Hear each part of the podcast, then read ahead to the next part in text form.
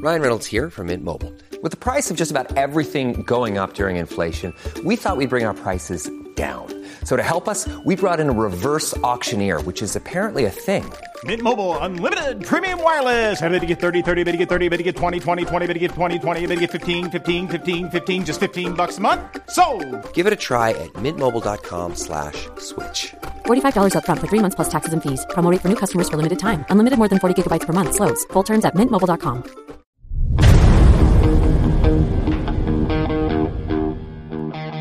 Good evening, dummies. My name is Matt, and I'm with Don't Unfriend Me. Don't leave. You heard me right. You are indeed a dummy, but please, it's not an insult. The dummies are the Don't Unfriend Me's. That is from Barstool Sports, that has the Stoolies. We have the dummies. It's an acronym. And it simply means the Don't Unfriend Me. It's not an insult, it's just a play on words. Hillary Clinton called us deplorables, and I have absorbed and I have embraced the name dummies from my fans, and they have too. Please be honored that you are a dummy. However, if you're ever called a dum dum, that means you're a special kind of sucker. And we don't like dum dums here. Those are the people who are entrenched, whether you're from the left, the right, the middle, or anything in between. You're not here to have a conversation. You're just here to espouse your talking points from CNN and Facebook. That isn't our favorite thing. So, dum dums go away, dummies stay. Be happy you're a dum dum. What are we covering tonight on episode 226? Well, the socialists are coming. The socialists are coming. The socialists are coming. They're here.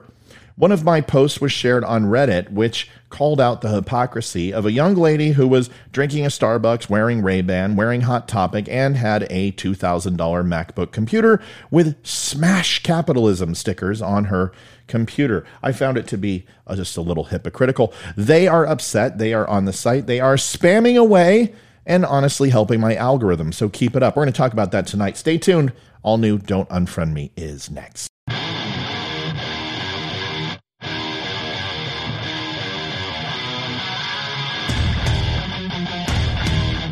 Recorded from an undisclosed location. Always honest, always direct. So sit back, relax. Don't Unfriend Me starts right now.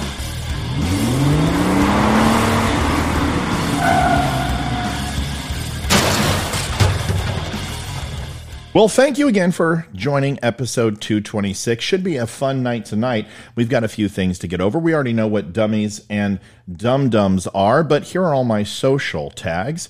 You can find me at, at Don't Unfriend Me Show pretty much everywhere. On Anchor FM has all 13 podcasts, including Apple, Spotify, Google, etc., etc. Facebook, YouTube, Rumble. I'm pretty much everywhere. Come stop by, say hi. Even if you don't visit those social sites, it helps me and helps me grow. People ask, what can I do to give back? You can do the one thing that helps with that, which is like, share, and subscribe. It helps. It creates wonderful, good feelings throughout this wonderland and cornucopia of transient thought. Here at Don't Unfriend Me, a simple like, follow, share, and subscribe will help the world go round. Last but not least, if you're not a social media person, which some of us aren't, you can visit me at don'tunfriendme.com. My website has all my podcasts, my video, and everything else for your purview and viewing pleasure. Stop on by, say hello, and leave a comment. Tonight, ask your grandparents what they think. Now, you may have or have not noticed some new dum dums trolling around the site recently. Well, that is because one of my posts has made it to a leftist Reddit page, and they are doing what they do best, making absolutely no impact whatsoever in a backslapping, high fiving attempt to inundate my page. But really, what they're doing is increasing my post count, expanding my base, and allowing me to retarget their parents or grandparents with Facebook advertising. Thank you. It's almost comical. Their silence would have had more detrimental effect on my page, but for now, with great regret, I must address these Marxist Leninists for who they are. People who have nothing.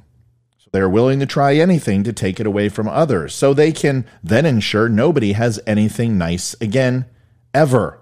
Because you can dress it up, you can call it democratic socialism or modern progressivism, but in the end, it is plain old socialism, with the inevitable outcome of transforming into, you guessed it, Communism.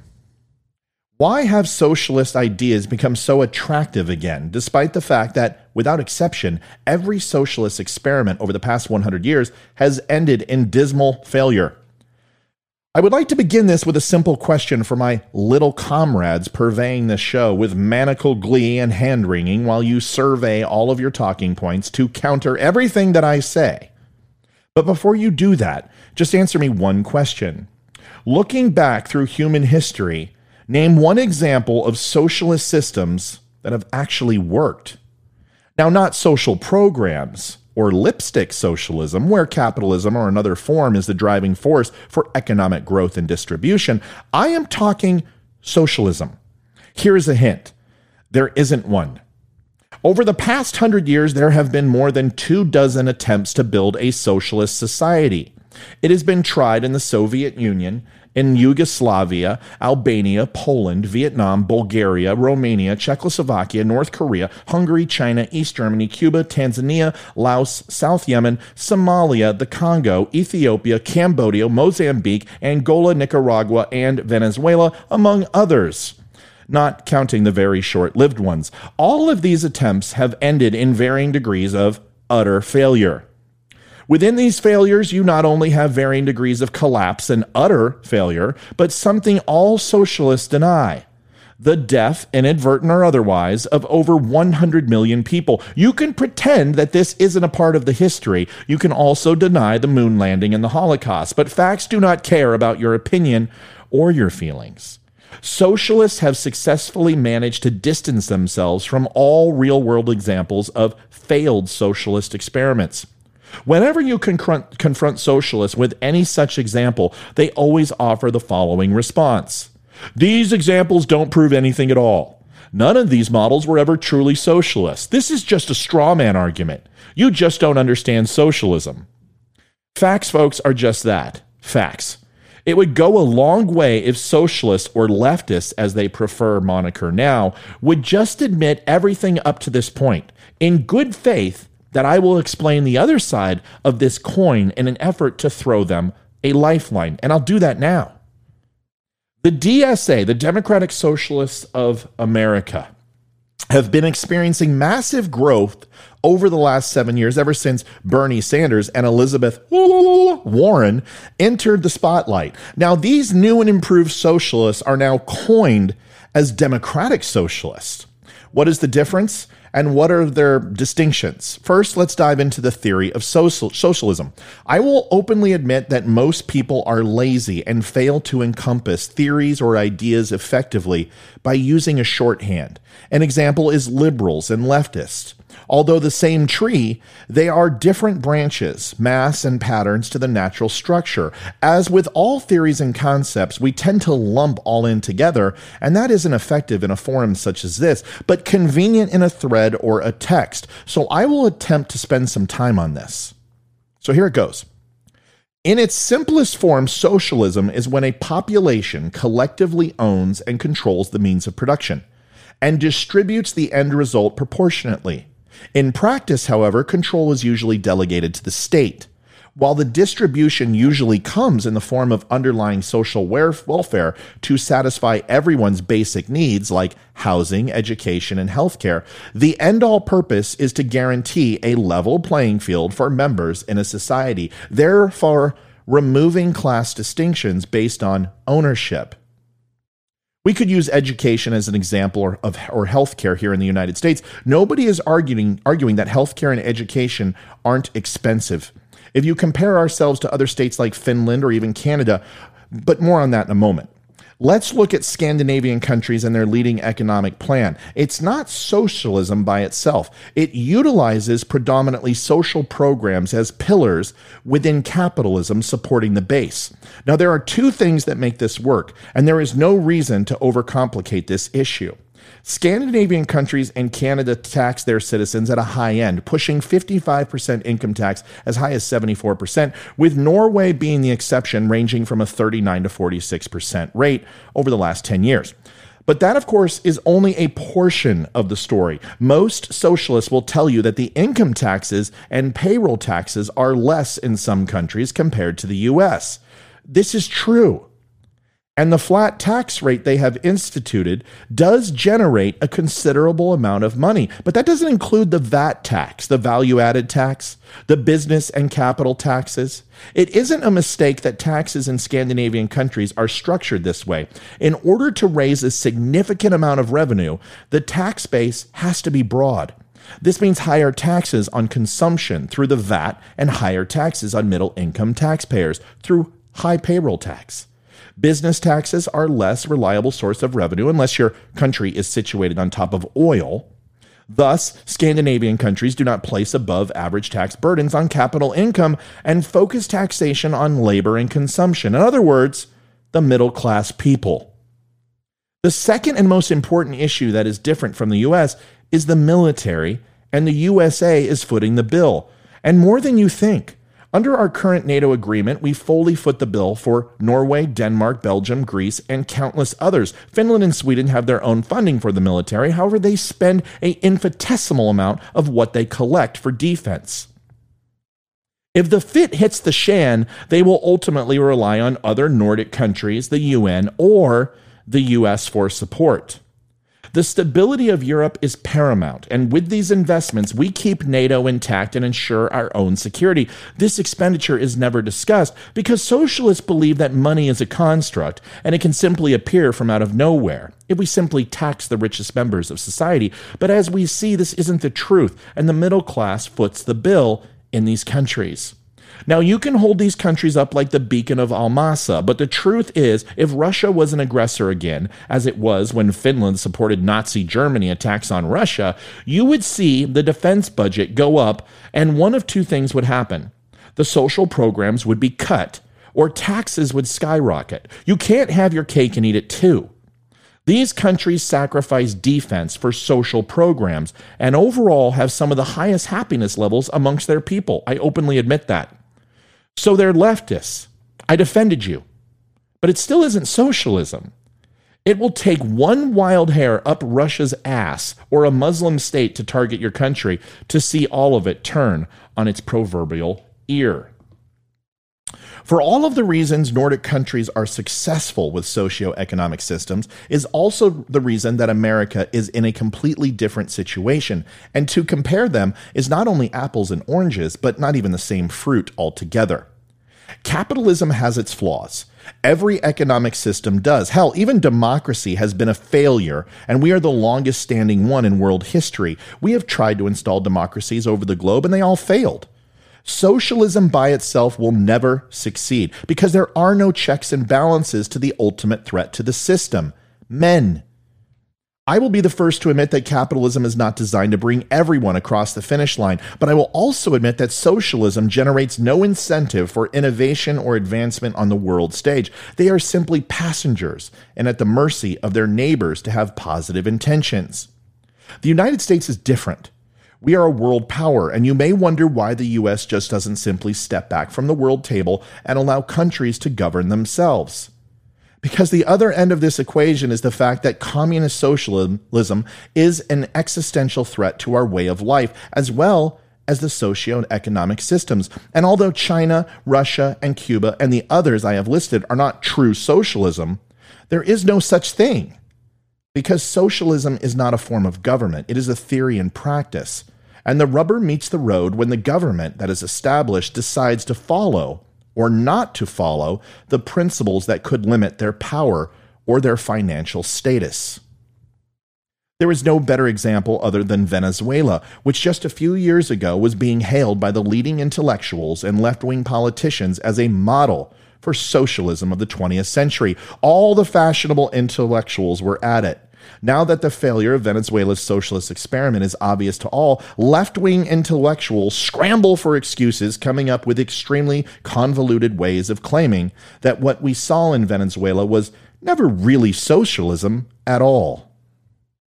Socialists who criticize Stalinism and other forms of real world historical socialism always fail to analyze the economic reasons for the failure of these systems. Their analysis attack the minutiae of democratic rights and freedoms in these systems, but the alternatives they and they formulate are based on a vague vision of all-encompassing democratization of the economy or worker control.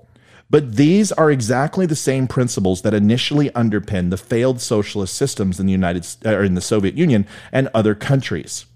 When contemporary socialists talk about a non-autocratic, non-authoritarian, non-authoritarian, participatory and humanitarian version of socialism, they are not being as original as they think they are. That was always the idea. This is what socialists have always said. It's not for a lack of trying that it has never turned out that way. Socialist projects do not start out with totalitarian aspirations, they just end up that way. Lenin's 1917 manifesto, The State and Revolution, does not at all read like a blueprint for a totalitarian society. It reads like a blueprint for, to use the currently fashionable term, democratic socialism. Socialism is always democratic, and emancipatory in its aspirations, but oppressive and authoritarian in its actual final practice. Now, I am sure we will see a plethora of leftists enter this thread and try to expunge the points I have made with their own reality. But these are the facts. America is not perfect. She leaves behind a vast amount of people in an effort to move the bottom to the middle and the middle to the top. That is how free market works. Simply leeching off of someone else's creation is not how innovation, growth, and technology advance. It actually deters people from taking risks and working towards something bigger than the status quo. There is one thing missing from socialism, and that is the Constitution of the United States of America. Plenty of other countries have constitutions. Heck, China has one that is even better than ours in some cases, but it isn't worth the paper it is printed on. I witnessed the people of Hong Kong cling to sailors and Marines as we left them for the last time as Americans visiting a free country. As they know what it meant for China to take over control again from Britain, I will never forget their faces. I watched a once thriving economy in Venezuela turn to ash as the people now eat out of trash cans and try to rise up with nothing more than sticks and ragged cloth to protect their faces from the gas and nothing to protect them from the bullets. I watched as proud Russians would save up for six months just to buy a pair of Levi jeans from American sailors, knowing that they would never see them under their current regime. I have listened to the tales from veterans in World War II and my grandparents who fled countries to escape tyranny, oppression, fascism, and communism. There are people who confuse democratic socialism with social democracy. These are usually the same people who would erroneously claim that the system of the Soviet Union was not socialism, but communism. The fact is that leftists hate liberals. They believe they are the enemy as much as conservatives. They are a fringe element that is growing in popularity, but this is nothing new. There are always socialist supporters, and they always come from the generational youth. Because if you look at the picture of the meme again, you will notice so many things that either support or contradict your cause. You will see the smash capitalism sticker, the boots, the sunglasses from Ray-Ban. You will see a kid who is trying to make it in the world and has little choice but to participate in capitalism. You may see a person entrenched into the seduction of devices and would see a different world altogether if she would just pay attention and raise her head. But all of those things are based on perspective. But the reason I posted this again was for the one obvious thing that nobody has mentioned because it stops socialists in their tracks. If the girl is so against monopolies and corporations who do not equally distribute their wealth to the people, then why did she put stickers everywhere but over the Apple logo? Right. It is simple. These kids want what they do not have. They want the status symbol too. Take it by any means necessary, except to work for it. They don't want what we have, and they are unwilling to work for it if they don't. Their true inspiration isn't socialism, it is woke capitalism. So the corporations play to their every whim and desire, using cancel culture and SJW politics in an effort for some sort of pseudo influence and control over the corporations they so desperately want to be a part of. They have no patience, just like impetulant children. They won't be ruled by anything that tells them something different than they are that they are special and entitled because they are kids just like we used to be. And we share more in common than apart. We were just as naive, and maybe we still are. But one thing separates us, and that is that we have grown up. We have our own life and things we covet and never want to lose. We have reached a place where we are happy and worked hard for everything we have. And we will be damned if some half baked concept that has failed throughout history will convince us of letting go of those aforementioned things. Because we are willing to help, we are willing to give advice. Hell, we would be willing to listen if your motives were anything other than ulterior and a complete threat to our way of lives. We will tolerate the crews of boomers and the calls of us being stupid. We will listen as you espouse your college indoctrination from the rooftops. We will grin when you pretend that your existence and comfort is somehow more important than ours because we have heard your song and dance before. We swayed to the same tunes so many years ago. We failed to listen to our elders then, and I hope you listen to the message we are reciting decades later. Nobody owes you a damn thing. We don't know, you don't know half of what we have forgotten. You aren't special. You are not God's greatest gift. You need to listen. You need to learn, and one day you will be able to earn your way to happiness and be satisfied with your journey. Or you can let the world roll you and complain endlessly. Nobody cares. We all made that journey that you haven't even begun. Sit back, relax, and wait in line. You're going to be there a while. Now have a Snickers bar, a Coke, and shut the hell up. Folks, that's it for my show tonight. Thank you for watching. If 226 wasn't your favorite, that's fine. Come on by tomorrow for 227. Either way, I appreciate you giving me a listen. I will go out like I always do with the Veteran Crisis Hotline, 1 800 273 8255. Press 1. 22 veterans a day commit suicide. It is way too many. Please do me a favor, reach out to veterans. With Afghanistan and the holidays fast, fast approaching, Suicides increase, traumatic brain injury, PTS, anxiety, depression are all real, and veterans need to talk to somebody. If you can't get them to talk, reach out to me or any of the veterans here on the page. We will make that phone call with you. And if that doesn't work, you can send them over to don'tunfriendme.com and they will be able to reach a VCL operator on the right hand link free of charge on Don't Unfriend Me. Remember, once again, this is 100% anonymous at VCL. And if you are a citizen, civilian, you are fine. Call them too. They will never turn anyone away. It is the help we need. Folks, thank you so much. Again, please like, share, and subscribe over here. Don't leave, don't go anywhere. I will answer the questions. I have a few more minutes before my wife will tell me it's bedtime. Have a good night. Thank you for watching. God bless. And I will see you tomorrow.